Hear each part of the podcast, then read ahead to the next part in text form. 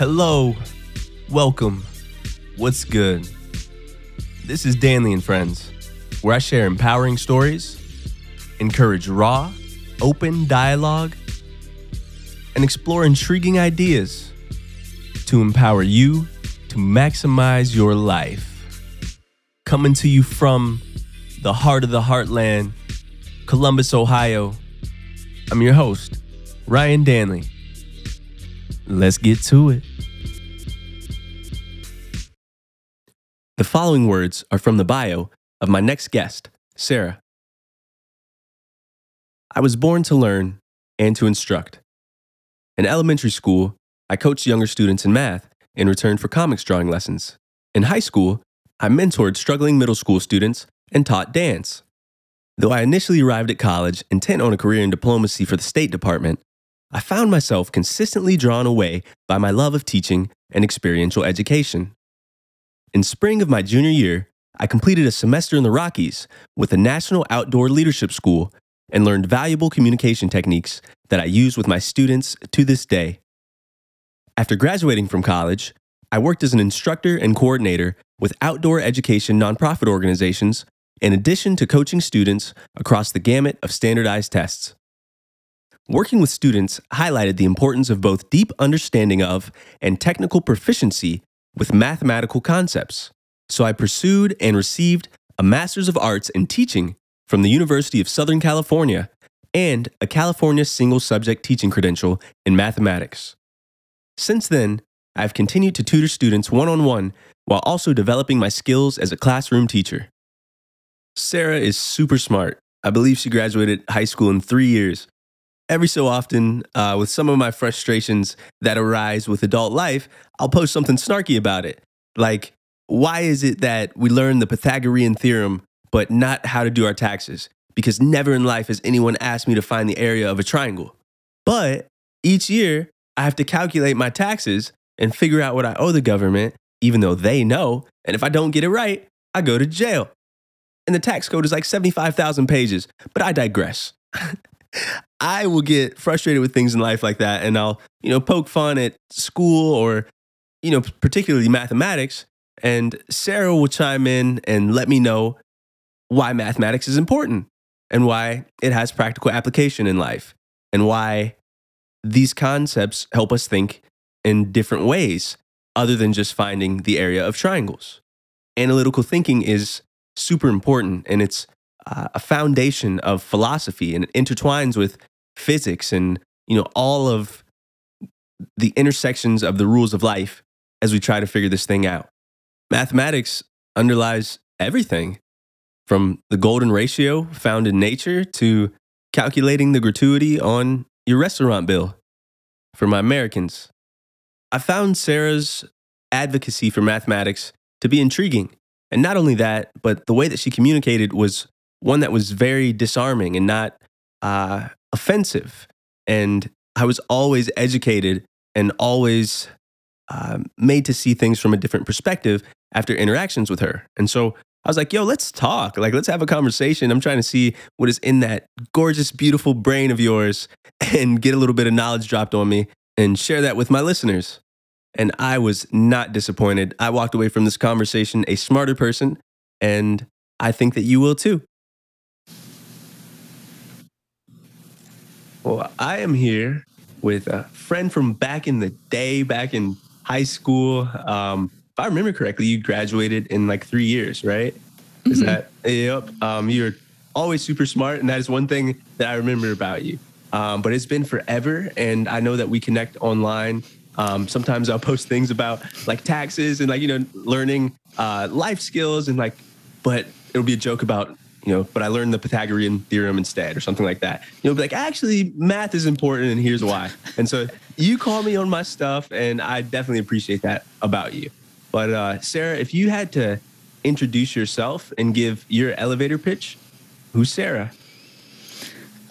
Well, Sarah's me. I am a math teacher and tutor, but more broadly, I guess just an educator. It's always been something I was drawn to. I've also done a lot of outdoor education and experiential education, and it just really fascinates me how kids can learn and grow and do so much more than people think they're capable of if you just kind of give them the opportunity. So talk a little bit about that. Like if, you know, without being specific on like kid or anything, what are some experiences that stand out in your mind that have been, you know, fruitful or valuable for you in this endeavor? Like thinking about my field studies students, so Worthington Field Studies is an organization that's been taking students from Central Ohio to camp and hike and explore in the U.S. since the 60s, actually. And that was where I got my first really big dose of, you know, being in charge of young people. And just like literal mountains, right? You're at the bottom, you look up, you're like, I can't climb this. And the kids, you know, maybe someone's feeling a little tired that day or a little low, or they just don't feel like as athletic as some of the other kids. And just seeing how powerful, you know, encouragement, but also, you know, kind of holding them to it, not putting anyone in a situation, obviously, that would be dangerous or beyond their capabilities, but giving them sort of a safe opportunity to try. Right? The worst thing that happens is you don't make it to the top of the mountain. You try again another time, or you find a different mountain, or you train more, whatever. And I think that's kind of the same thing I try and do in my classroom with students. You know, we have a reassessment process where I teach, which is really nice, which means that a student who's not ready to be successful with a concept, like, that's fine. It'll hurt their grade for a little while, but then they'll practice, they'll learn a little more, then they can try again. And I think, yeah, just all those opportunities to tell kids, you can do this, just, you know, maybe you won't do it this time. That doesn't mean you won't ever do it. And like a negative standout experience, I guess, was one of my tutoring students. So I was a one-on-one tutor for a long time before I moved to classroom teaching. She had a math teacher who basically told her, no, you can't try to do the more advanced math next year in eighth grade because you'll fail. Like point blank, wow. You'll fail. And I was just like, that's dumb. Like I think I could be a teacher because I know at least not to say that. And so that's one of the things that kind of spurred me to actually get my credential and go into classroom teaching, just because I was like, kids kind of rise or fall to whatever expectations you set for them. And so I think we do them a disservice by spoon feeding them or, you know, expecting too little. So what do you think about like the psychology of encouragement and stuff? Because it seems like you take more of a positive, like motivational approach to teaching. And it seems like this holistic approach, like it's not just here are the techniques, it's more about the person. You know, what have you found that's special about that? Well, especially with math, because it seems to a lot of people like such a very specific thing, but it's training your brain to think analytically, which I have pestered you about occasionally on Instagram. And so it truly is one of those things where there's going to be a spectrum of ability, right? Not everyone is going to be amazing at math and want to pursue high-level math. But that doesn't mean you shouldn't push yourself to see how far you can go and how much you can understand. And I guess I'm pretty positive with my students. I sort of... like when they're wrong, I tell them, but it's also good to be wrong. Like that's how you learn. So I think I'm just trying to create an environment, both when I'm tutoring and when I'm teaching and when I'm out in the woods on field studies, where like try things. I'm here to support you. Ask questions if you have them, but at some point go for it and see what happens. And if you fail miserably, okay, who cares? Like getting used to the idea that you're going to try some things and be bad at them, especially at first, I think is really healthy.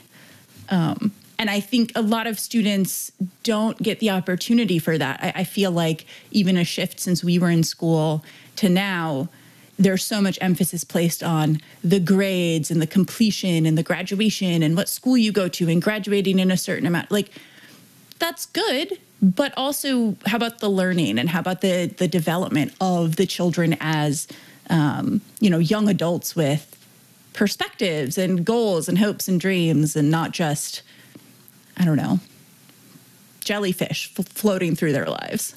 Yeah, yeah, for sure. You know, you talked about like the spectrum of ability and spectrum of learning, and different people have, you know, different skills. Maybe someone doesn't want to be the best mathematician in the world.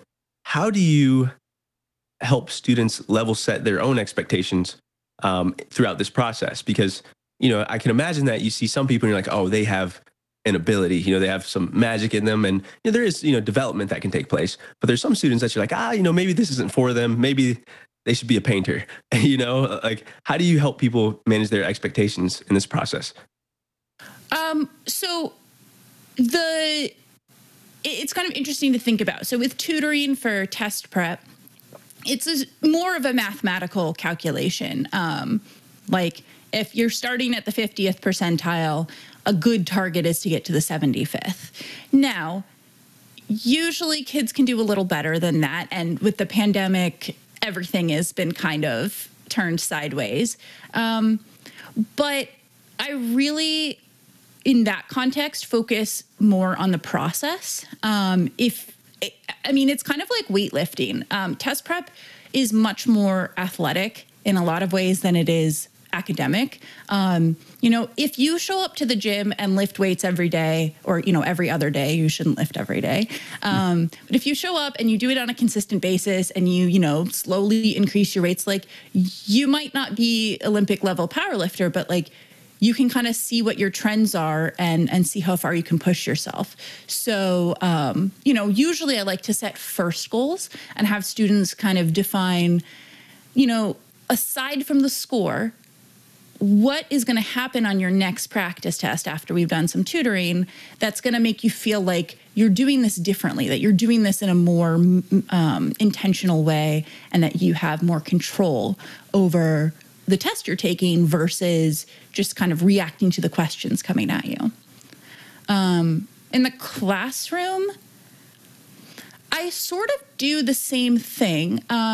So I'm lucky to teach someplace where we have a very excellent department, and we use like proficiency scales and mastery grading and allowing for reassessments. And so I give the kids the scale we use. Like, this is what we're teaching you in this next unit.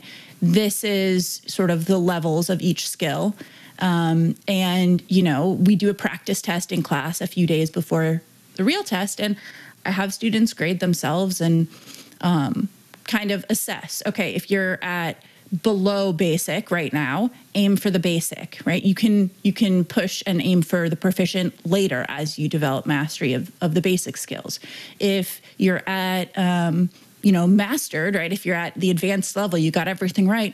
What are you going to do to make sure that stays there? What are you going to do to make sure that you can use that for the whole semester and make sure that it not only happens on the test, but, you know, what more can you do to keep developing your understanding? Because learning's never done. That sounds so cheesy, but it's true. It really is. There's always more to know. And it sounds like what you're saying is, you're teaching students to run their own race, and putting milestones in front of them that are, you know, kind of a little bit of stretch for them, but within their capability. And so it is in that sweet spot of, like, you know, motivation while at the same time being realistic. Is that a good way to describe it?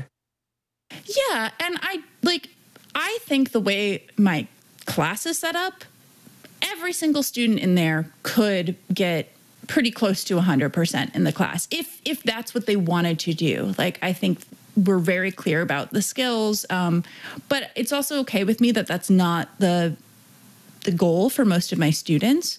But I do try to encourage them to, like, push themselves beyond, like, especially some of the kids who, you know they don't want to go to college. You know, they have a plan. I still think it's a good exercise to say, okay, but you're getting like an 85% right now. Like, what would you have to do differently to push yourself to that 90? Or you're getting a 65% right now. What would you have to do to push yourself to that 70? Just because I think math is a really good tool in learning that running your own race thing, that they really are in charge of their lives. And this is maybe one of the first times they get to experience it. because it's really in their hands. And so, yeah, just teaching them how to go for what they want versus check the box and move on to the next thing. Yeah. Yeah. I think that analytical thinking that you're talking about is at the core of it. And I mean, it teaches people how to approach life, like, more than it does regurgitating, you know, facts or information or algorithm, you know? Yeah. With that, I know one time we were talking about times tables. And I said that for me was when anxiety manifested in my life. I was just like, oh my God, like, you know, I know how to multiply, but when you put me under the gun for, you know, a minute, you have to finish this, I would just freeze and I would get so nervous, and then I would get negative feedback about it. And, you know, it was off-putting. Where can improvements be made in the teaching of mathematics? I mean, that's like a PhD times 100 in there. But what I was sort of getting at it when we were talking about that is there's so much asked of teachers right now, from the social emotional stuff to just an incredible amount of bureaucracy. And so by and large, I think teachers are doing the best they can, especially after these last crazy couple of years. I also think, and I'm just speaking from my own experience in my teacher preparation program, there are a lot of, especially early teachers, so like early elementary, mid-elementary, who themselves maybe had a bad experience with math or just don't feel that confident with it. And I think that often gets translated. You know, I had a very different experience with times tables. And I think that was in part because I was lucky to have teachers who were like pretty, I'm sure I'm going to say they're old and realize that they were the age I am now, but like they had been in the career for a while, and they were comfortable and they were confident in what they were teaching and what the expectations were. They weren't worried about whether enough kids were going to pass a standardized test. They weren't worried about whether their job was on the line. Like, they knew what they were doing, and their sort of calm confidence allowed us to say, like I didn't pass those timed tests the very first time I did them. And my mom had to do flashcards with me, which I like did not appreciate.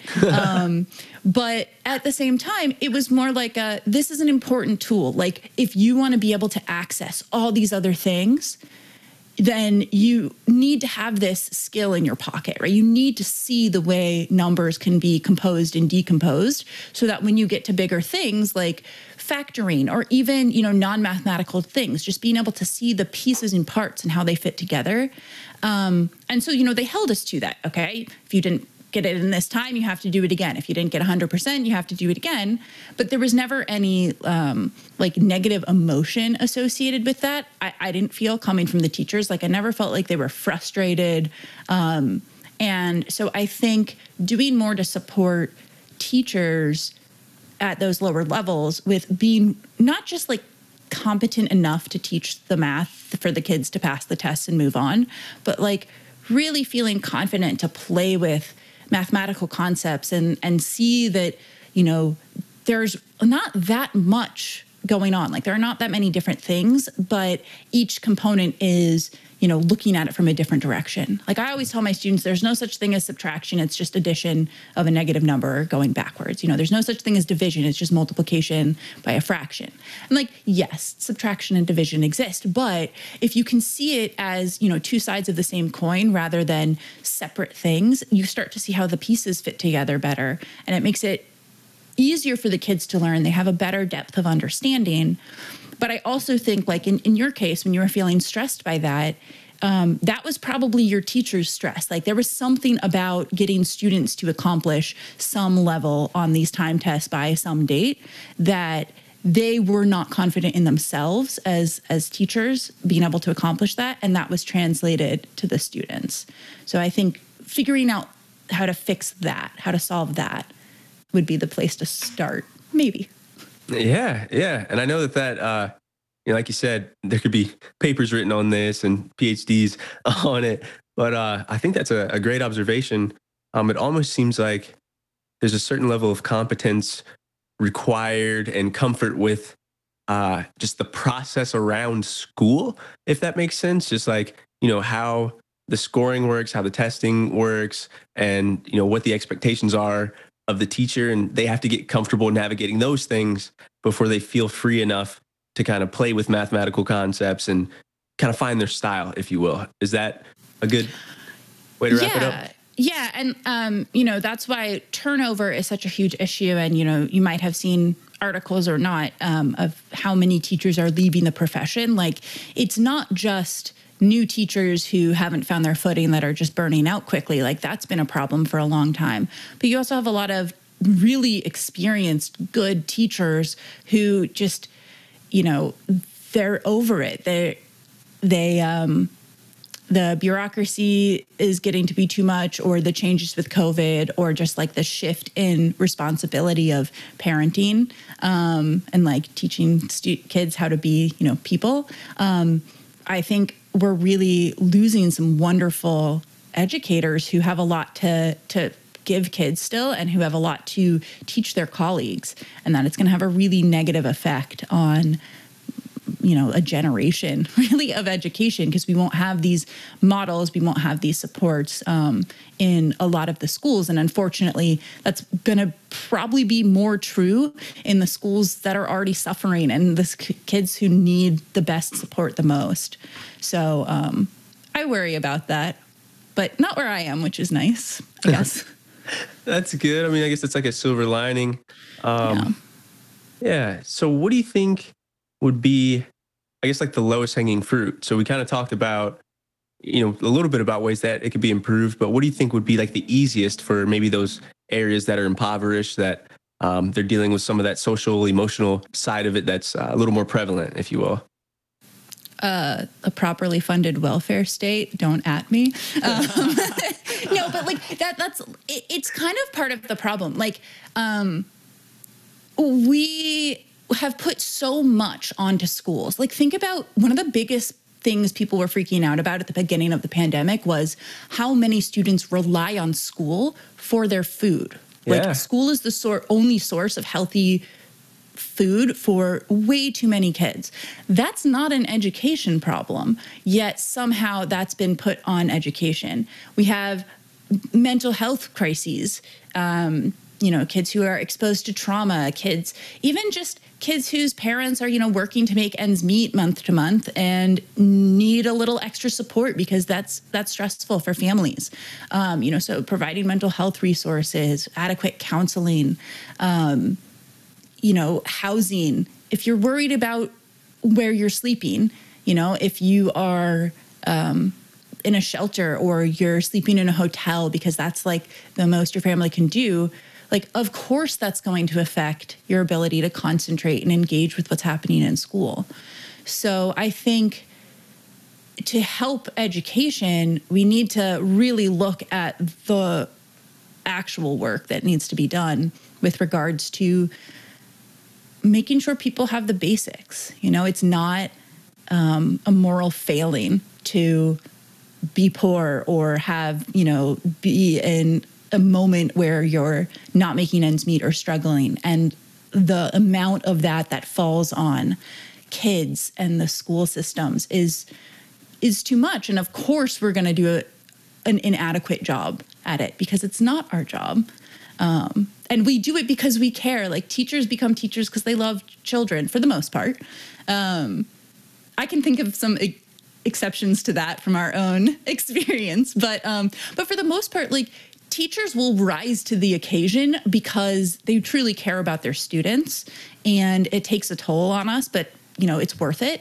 But we really just need a bigger look at why we're becoming a much more stratified society economically and why that seems to be okay with people, and how to reverse some of the policies that got us into this place. But not an expert on that.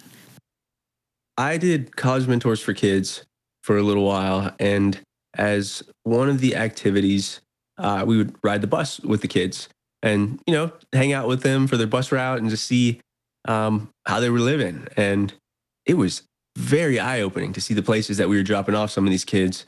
And I'm like, man, you know, I don't necessarily feel comfortable, you know, where we're going, even though we're on a school bus, like we're dropping this kid by themselves here. And you realize how much these people face outside of just school, just learning and the challenges associated with that. Hunger is a dominating thought. You can't think about much else when you get those hunger pangs going on. So what do you want people to know about teachers or educators that they may not notice? Because I know that, you know, you have this role not only as educator, but also, you know, kind of become a pseudo caretaker, also kind of like a therapist, so many facets of the job. What do you want people to know that maybe they don't know? It's hard to say because I'm pretty new as a classroom teacher. This is only my second year in the classroom. But I think especially right now, just how hard teachers have been working. You know, during the pandemic, especially when we were doing remote learning, which, you know, my school did for quite a while, like the teachers who had been around for a long time, it was the hardest they've worked in a really long time because, you know, getting everything set digitally, and we were checking in with our students' social emotional well-being, and we were reaching out to families and making ourselves available, you know, extra hours so that we could support students. And it's really disheartening to hear from people when they say, oh, you know, the distance learning was a wasted year. Like, was it perfect? No. And I think, you know, definitely some teachers were able to be more successful with it than others. But like there was still a global pandemic. And I think that it's just, it's hard to work so hard and know that you're, you know, you're not doing as much as you wish you could be for the students. Like, yes, some students do better sitting in a classroom. But that doesn't mean we were trying to like be lazy or we just wanted to sit at home on our computers. Like I spend less time preparing. Now I still take, it still takes me some time to prepare for lessons, but it's less time preparing to teach in person than to teach online. So I guess that would be the one thing for people to think about or know generally about teachers is it's been a rough couple years, and to constantly hear that we're lazy or, you know, that that year was wasted is, it's hard, and especially thinking about the teacher shortage that's just coming up and gonna hit us all really hard soon. You know, maybe think a little bit more about what was actually going on and cut us a little slack. Yeah, it was an unprecedented year. It was the first time. People had to expand their internet. People had to really figure out how to live life again and like do their job differently. I can't imagine. You know, you have all these things that work in person. You can read emotions. You can see people's faces and, you know, read if they're kind of understanding things or not.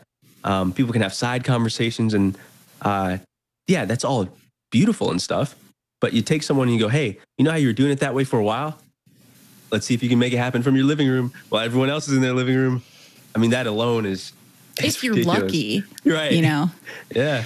If they're lucky, they have a living room and not like 10 other people in the house running around making noise, and their parent hasn't asked them to watch their younger siblings. And like, there was so much going on for everybody last year that it's almost like because we were able to get it pretty close to normal, we forgot how abnormal everything was.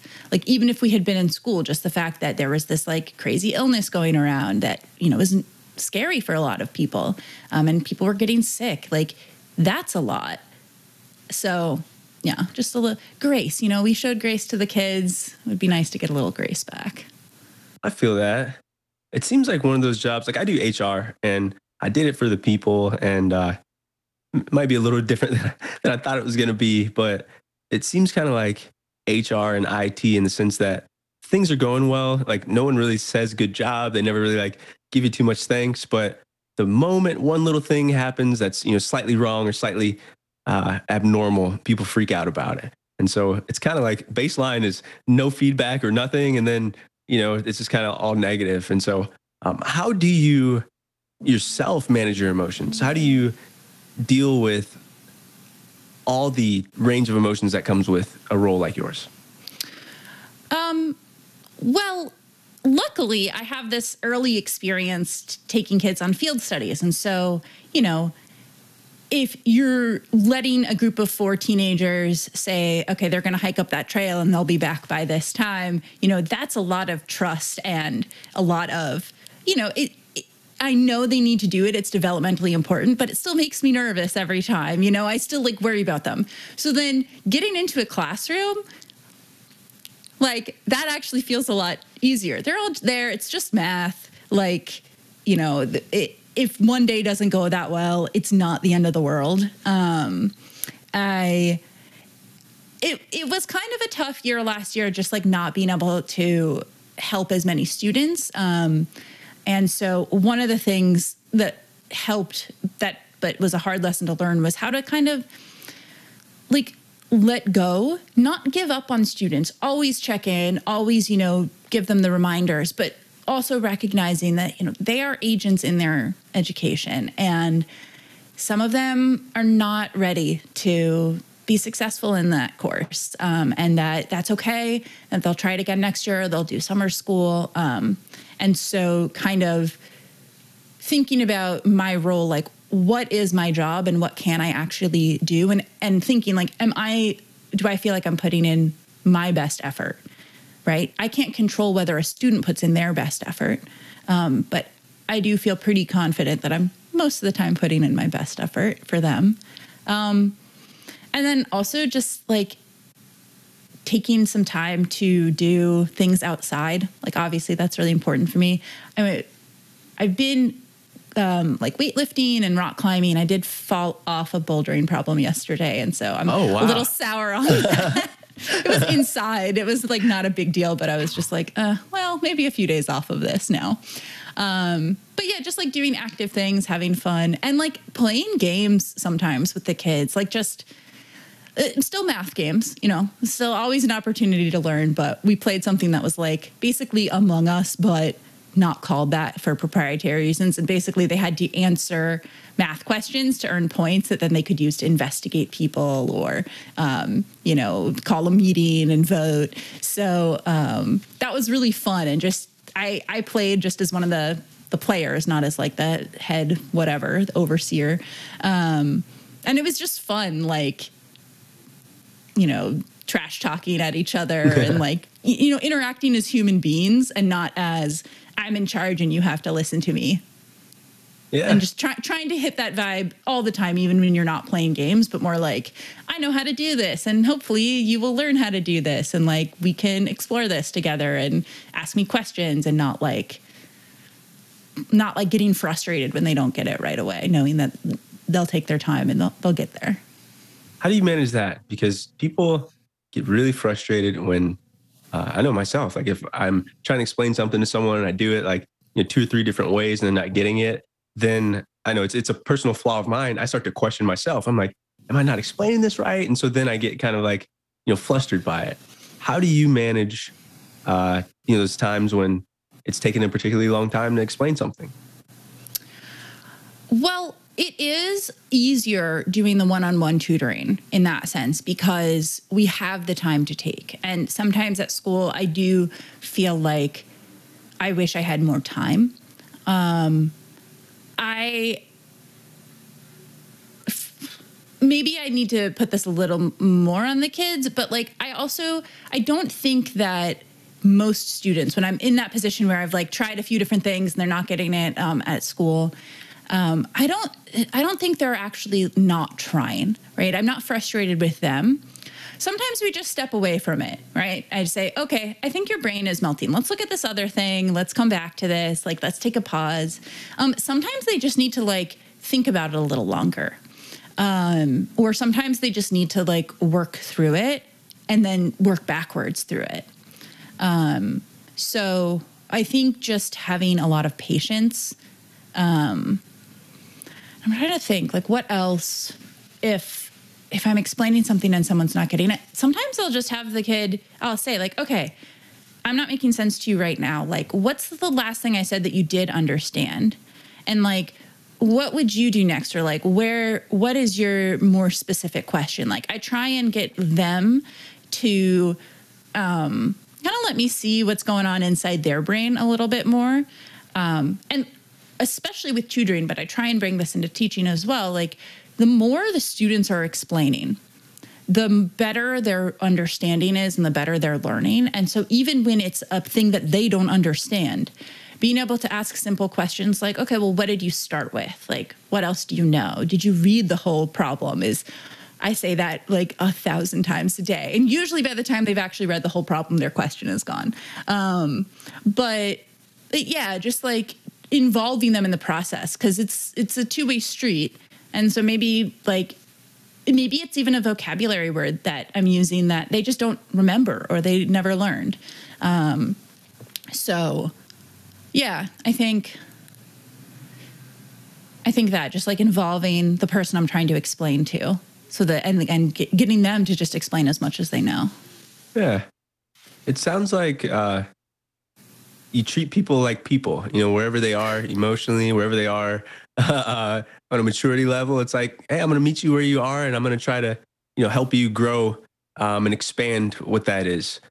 What are some ways that you've learned to communicate more effectively with people? Because you're communicating with people that are on a different range of ability.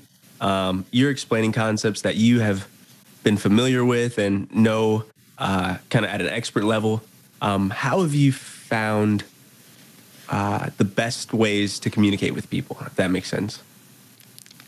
By finding a lot of really terrible ways to communicate with them, honestly. Again, like the tutoring for me was just an incredible opportunity to practice questioning techniques and kind of get to know both common mistakes, but just reading students and kind of getting to figure out where they are. And not being super precious about it. Like, sometimes I'll be talking in front of my class and the words are just coming out all garbled. And I was just like, pause, time out, let's try that again. Like, not being afraid of making errors. And just recognizing and acknowledging, like, oh, okay, that didn't work, let's try it this way, or like, let me start that again. I have a few students who speak essentially no English this year, and our curriculum is very text heavy. So I've been, you know, on Duolingo every day since the beginning of the school year, trying to get enough Spanish under my belt to be able to at least explain a little bit better. It's still horrible, but like, I can say like add or subtract. I'm pretty sure I can say multiply. I haven't quite figured out divide. It's probably really easy. But like, even just like little things and modeling like, okay, I'm trying here and I'm happy to fall on my face if it helps you understand more. And I think that has helped them be more like able to try things and ask questions, and like, they know I'm, you know, going to be patient with them, and they're willing to be patient with me. And so it's kind of a two-way street. I also, in college, instead of studying abroad, I actually did a semester with the National Outdoor Leadership School. And one of the big components of their curriculum is communication. Communication between, you know, peers, between like leaders to their team, from the team to leaders. And we practiced it every day. We would have a student leader each day, and then after that day's hike, especially on like the backpacking section, you know, we would sit down and we would talk about like, this is something you did that was helpful for me, and this is why, you know, this was something that happened that made me feel this way. And so just being really calm and intentional and owning it, and not communicating in a way that makes other people feel attacked or less than, but just like truly, like, if I'm telling you this, it's because I want to help you get better at whatever you're doing. And so that was really invaluable training, I think. That's really cool. I personally feel communication is one of the greatest indicators of success for a person, and one of the skills that'll take you the furthest. I think in order to be able to get buy-in for anything, you have to be able to communicate your ideas effectively and convey them in a way that people understand them. So I always thought it was cool when people we're able to cross bridges, I guess you want to call it, you know, being able to communicate with different age groups and, you know, different maturity levels and stuff like that. So I commend you for that. And learning Spanish, I mean, that's one of those little things that people don't think about. You know, you're going above and beyond for that too. Like, so, I mean, you said it kind of casually, I just, you know, got on Duolingo, but like. But I can, you know, some of these kids are coming from unimaginable situations. Like, I don't know. I don't have kids. I have my cats, but, you know, they're a lot less demanding than kids. I'm thankful, you know, I have a pretty chill life, so I have the opportunity. I also only teach part-time, so I'm only at my school on every other day. So I have fewer students, so I do have more time to invest in those students. Yeah, I don't know. It's kind of like, it's something that I can do, so why shouldn't I? Well, I think that's a trait that's inherent in you that's not in a lot of people. You know, I think there are some good people in the world that have that trait, and not that other people are bad, but some people just don't think about others as a natural starting place. So I think that's really cool. Without getting like super political, I know the big debate now is about mathematics in schools. You know, talk about Common Core and stuff like that. And people are like, oh, it's the devil. Why are they changing math? Why are they making it different? I can't even teach my kids math. And arguments on the other side are like, well, yeah, if you can't teach your kids math, maybe that's a failing of the system that you grew up in. And maybe this is an improvement that you're just not comfortable with. This helps people think more spatially and see how numbers react or interact, you know, in a more visual standpoint. And that's kind of what you were telling me, like when with timetables and stuff, it's helping you understand how numbers work. What do you think is the thing that people miss the most about the Common Core change in math? It's funny because most of the people who have children or had children when Common Core was coming out learned what was called, I forget if it was like the 70s, but they learned what, you know, boomers would have called new math. Yeah. So this is not a new thing. And if you actually look at the standards, you know, what do we want students to be able to do? The idea of having a sort of common pacing across the country is really a good one. Kids move around. You know, I have kids coming in from this school and that school. You know, they show up halfway through this, you know, second semester. And if curriculums were more aligned, it would be easier for those students. So that's like one of the things is part of this is to make it easier for students. If their family has to move, if you have to switch schools, you know, for whatever reason. And then when you actually look at the skills, it's not really absurd things that are being asked, you know, solve a system of equations graphically, whatever. You know, that's something that everyone's been taught in an algebra class or a math one class, like for a long time. Like no one is arguing with that, but you call it a Common Core standard and people freak out. And so I think there's like a disconnect between what people think it is and what it actually is. And then the ways that are being taught, like you said, you know, doing it more visually, seeing how it fits together. That's actually trying to go back to an older way when kids were able to sort of play with the numbers more and understand how the pieces fit together. For a little while, there was this push, or not even a little while at this point, but there was this like really big push on, you know, standardized testing. And by the way, standardized testing, like generally, is not a bad thing, but it's being used improperly. Just like that's my whole little side soapbox. You know, the goal was get kids to be able to produce a correct answer as often as possible, as fast as possible. And when you're doing that, that's where that, you know, fear comes in. That's where that you know, memorize this algorithm comes in. And like, I look at what some of my, you know, math tutoring students are doing versus what some of my classroom students are doing. And it's interesting because in some respects, some of the things my math tutoring students can do are like, they're able to get to the right answer faster. But when any little thing changes, they don't see how it's, oh, the same thing that they've been doing, but backwards. Whereas my students, like in the classroom, they might be taking a little bit longer to understand something because I am actually, you know, holding the expectation pretty high. I'm asking them to understand what they're doing, not just produce an answer. And when they get it, they get it. You know, it's there. They can understand it. They can use it backwards and forwards. And not everyone. You know, of course, it's never everyone. But I think that's really what Common Core was trying to accomplish again. And then, of course, you had the whole bureaucracy thing, right? Here's new textbooks. Here's new, you know, curricula that we're not going to give you time or like support to train on, or adequate time and support to train on. And so it gets all, you know, mixed up, and then the teachers feel salty about it. And so when they're teaching it, you know, the kids pick up on that sometimes because the teachers are flat out saying like, oh, this new way, like, doesn't make any sense. And sometimes it's just that subconscious thing. But yeah, it's the implementation more than anything that I think just got kind of muddled. But the core of it is not bad. And it's not that like different either. Yeah, I realized, like, you know, you sent me the link to it and I checked that out a little bit, and it's like, the point of it is to help students understand the why versus memorizing. Mm-hmm. It's to establish, you know, goalposts or milestones kind of for each grade level that will translate, like you're saying, if people move or things like that, they'll be able to not feel too far behind.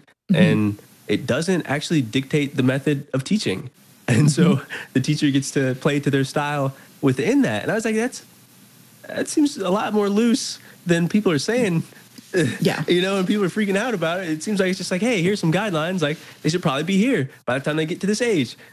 Like, yeah. I don't know. I don't see the big issue with it.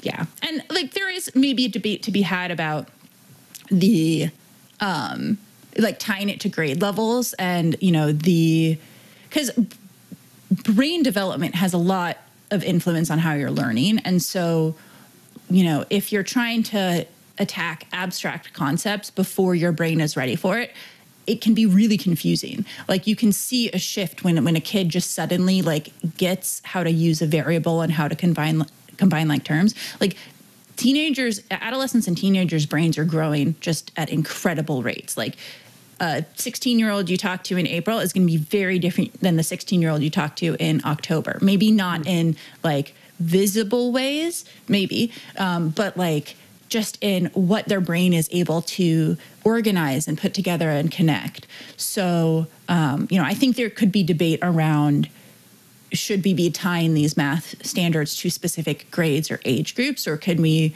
like have it be just a sort of spectrum, a progression that kids work through as they grow? And, you know, they start where they start and they end, you know, hopefully well beyond where they started, but that for each student, that's different. I think with educational technology, that is hopefully soon, close, but it takes a long time to make any systemic changes.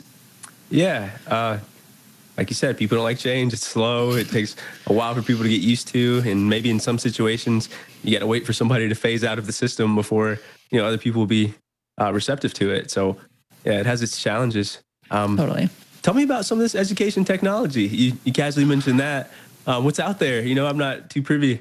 Oh, I mean, I don't really know either. But like, even if you just look at something like Khan Academy, like, anyone who feels like they're not a math person should just go to Khan Academy and like poke around. Not necessarily just the videos. I tend to use the videos when I'm like stuck on something, or I have my students look at that. But like, doing the practice problems and working through, and, you know, you can do a set of problems and then it'll tell you kind of what to do next, or like what you should work on next. And so, you know, it's fairly, I mean, I'm going to say fairly basic, but it's probably got a ton of computing behind it to even accomplish that. But like, we have computer adaptive tests where, you know, it throws questions at you that get progressively more and more difficult. And then, at some point, you're sort of leveling off, right? You can answer it this level of question, but when you take it to the next level, then you stop being as successful. And, you know, each person is kind of in a different spot there. And I actually haven't used that in my teaching or even my tutoring. I'm thinking about, I was like an EMT for a hot second. I did the training for like wilderness purposes, and I let that expire. But the test I took was adaptive. So it's not just based on the computer, but it would actually say like, okay, you got this question right. Maybe it's a basic first aid question. Let's ask you about like this more advanced first aid question. And then there were definitely some that were like how to administer medicines. And I was like, oh, this is the beyond the EMT level, because like that's not something I'm supposed to do, which is why I have no idea how to answer this. But it was a good, like, it was an interesting experience actually taking an adaptive test versus a computer-based test. So hopefully we'll have more of that. And just like even the ability to track students' understanding throughout their time in school, and track like not just their grades, but as we move more into like standards-based assessments and mastery grading, like seeing the trends and then hopefully using that data to analyze like, okay, you know, when a student is starting here, entering high school, you know, we can expect on average, you know, that they might make it to this level, but also maybe that, you know, this below this certain level means that they're really going to struggle. And so maybe we can identify them for extra supports. Just basically using computers and statistics to better support students. I don't know like the specific ed techs really beyond what I use to like assign homework or practice to my students. Yeah, but that's, I mean, that is super interesting because you can really hone in on people's gaps and, you know, fill those in more effectively, I guess. And yeah, that adaptive testing sounds kind of wild. It's cool. Yeah, I think we're very fortunate to live at a time where if you want to know something, that you can just go to the internet and look it up and find a couple people explaining it to you in different ways. Because I remember even like coming up in elementary school, we had to like learn what a computer was and learn how to like use it. And there wasn't really Google. It's like Ask Jeeves and it was terrible, you know? So. But what's interesting about that is like, we think that kids these days, I sound like I'm 100. You know, we think that, oh, they're digital natives. They know how to do this. Most of the stuff they interact with when they're young is very like UI or UX, whatever. Clearly not a computer. Like computer person. But it's like, it's meant to be as simple as possible. Like think about TikTok or Reel, like anything that's like, it's algorithm, it's short, it just sort of tells you, there's no troubleshooting. You know, when we were in middle school and high school, if your computer like was doing something funny, you had to like go into the depths of it and figure it out, or sometimes like reset it, or like, I don't know, maybe you'll want to cut this out, but like if you'd ever downloaded something from like Kazaa or LimeWire or Napster, like sometimes that was a virus and you'd have to reset it without telling your parents anything. And there wasn't, you know, you couldn't really like look up how to fix it because there wasn't that kind of information. And like with the Ask Jeeves and some of those older search engines, like we were taught how to ask a question, like not necessarily the whole Boolean search, whatever, but just like, you have to think about like what you actually want to ask. And that's a skill that a lot of students don't have. And I think that's part of why I think that's part of what the pandemic school experience revealed, is that students are not being sort of taught how to use all these tools because we think that they just, oh, they grow up around it, so they know. But they don't. Like, one of the coolest lessons I did student teaching right before the pandemic started, actually. So we were in person. It was this whole lesson for Math 2 on construction. So like, you know, making a set of perpendicular lines using a compass and a straight edge. And, you know, the classic, when are we ever going to use this? That probably never. But instead of trying to get the kids to correctly like and quickly reproduce these specific constructions, I said, use any tool you want. You can Google stuff, you can use YouTube, you can like look at pictures, look at like infographics, look and see if the words, you know, following step-by-step instructions make the most sense, see if a video makes the most sense. And the groups were so engaged, and like someone would be like, wait, can you slow that video down? Or someone else would be like, oh, wait, this, you know, this list also has pictures. And they were really figuring out, you know, what questions to ask, how to type it in, and like what they needed to be able to learn. And so that was really fun. And I should probably do something like that with my students this year. They don't have the same lesson, but I can probably find a good lesson to do that with. But yeah, like that skill that's come so naturally to those of us who had to like figure it out because computers were this new thing, kids now don't actually get that experience. Huh. Yeah. I never thought about it that way. I was, of the school of thought, yeah, they grew up with it. They should know how to use it. Oh, I see my nephews and stuff like using cell phones and stuff. And yeah, you're right. It's just a simple user interface. It's not really teaching troubleshooting, I'm sitting here kind of mind blown. Right. But like the troubleshooting, but also just like asking the right question, kids are always like, oh, I pressed the wrong button or like my calculator gave me the wrong answer. I was like, no, like the technology does exactly what you ask of it pretty much all the time, but you have to ask it the right thing. Even something as simple as putting parentheses around a negative value that's being squared, like that, if you don't use those, that changes the value. It changes what you're asking the calculator to do. And so you have to understand what you're doing, even if we have this technology to make the doing it easier. Yeah. And that's actually when I was reading the Common Core stuff, it was talking about, I think they use specifically like mnemonics and like the goal is to help people understand the reason behind the mnemonic rather than just memorize the mnemonic. And like, I immediately was like, PEMDAS, PEMDAS, PEMDAS, like, yeah. It's just like stuck in my head, Yeah. Like a robot. Well, even that has changed too. Like some people are moving more toward like GEMA, G-E-M-A, because, parentheses, exponents, but then you also have like the stuff happening in the numerator of a fraction and the stuff happening in the denominator of a fraction. Those are groups, right? So instead of parentheses, you think about it as groups. E for exponents, sure, but then also like multiplication and division. If you teach students PEMDAS, very frequently they'll do multiplication and then division, or they'll do addition and then subtraction, and that's not always correct. And so, even the way we're presenting a mnemonic like that can affect how they're processing what they're doing. It literally, I mean, to this day, I do multiplication first. You know what I mean? Like, that's yeah. Yeah, I was taught how to follow a set of rules rather than think when it comes to math. And I think you've exposed that. That's why I, wasn't too much of a fan of it. And you got to teach people how to think and empower them and give them the confidence to do so. I think that's wonderful. I'm going to pull the soapbox out. What's your beef with standardized testing? Oh, my beef is that it's not a beef. People love to hate on it. So the standardized testing in my mind is sort of two big things. One, there's college admissions testing, which I've worked with a lot in my tutoring. And people hate on it because they're like, oh, my kid is a straight A student. They're, a wonderful person. They're really smart. But they just don't test well on these standardized tests.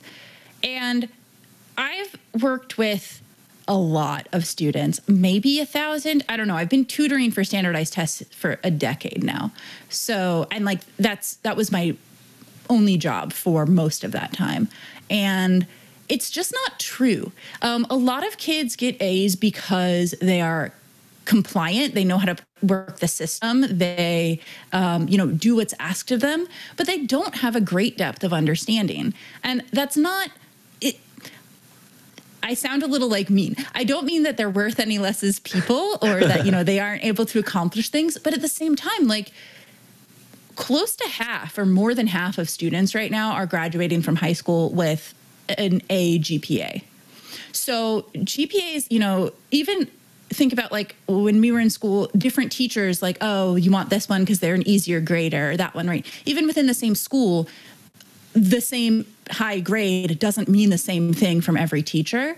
And then you expand that to all the different classes and all the different school districts and all the different states. And GPA is not really that useful.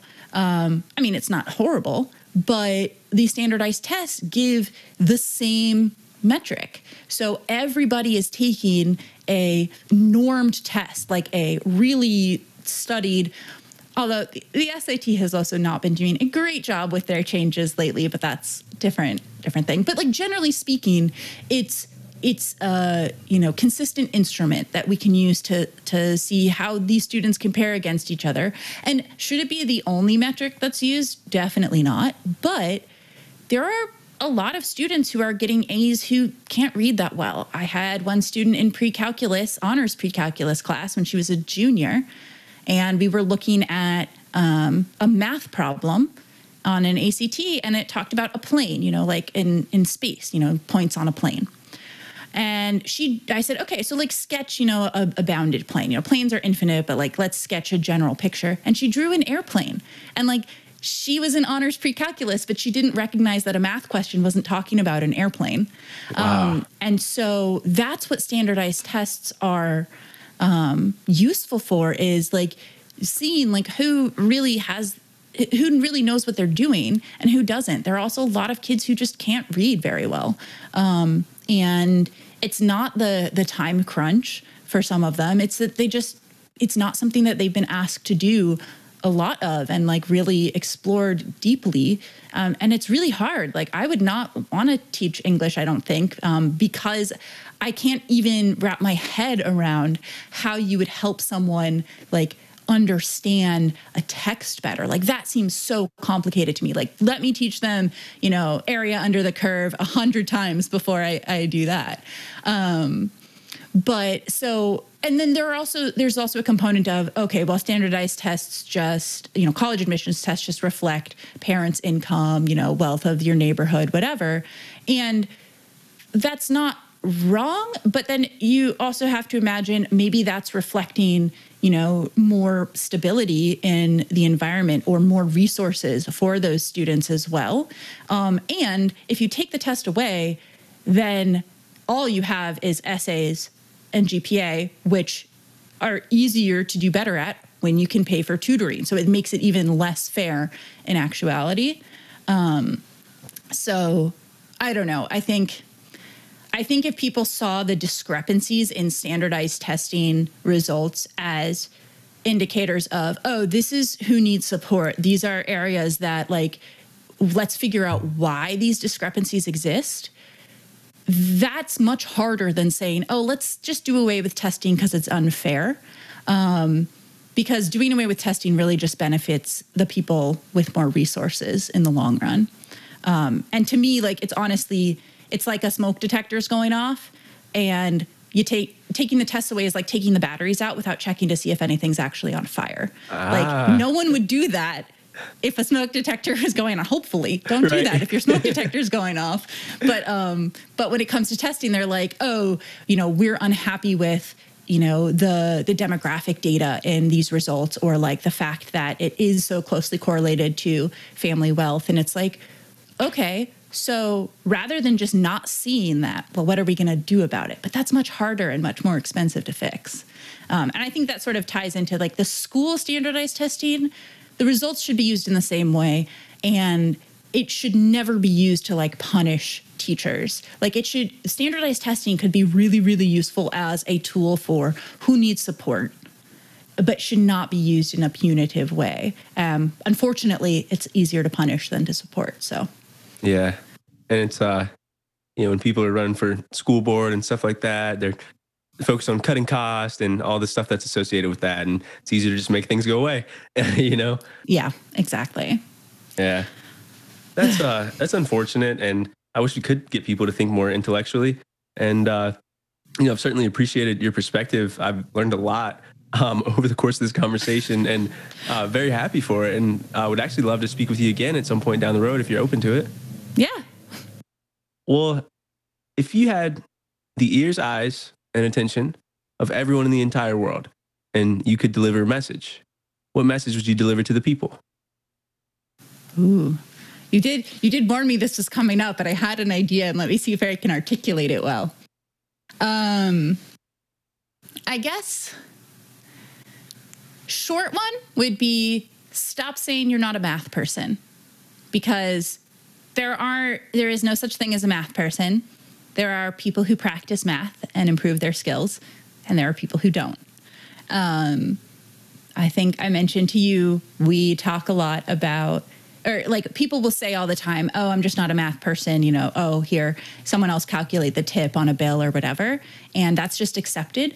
But if the same thing were done with reading, right? If someone walked into a restaurant and the menus were handed out and someone at the table said, oh, can someone read the menu to me or just pick for me, because I'm not really like a reading person. Like, we would think that's crazy, yet that's exactly what we're doing with math. And when most of the adults in the world are saying things like that, or maybe not in the world, just like in my interactions, most of the adults I interact with, including a lot of teachers, they're just like very negative about math, even unintentionally. And I think just being conscious of that and trying to remove that from just the air that the kids breathe would be hugely helpful in helping kids realize that, you know, they can get out of it what they put into it in terms of learning math.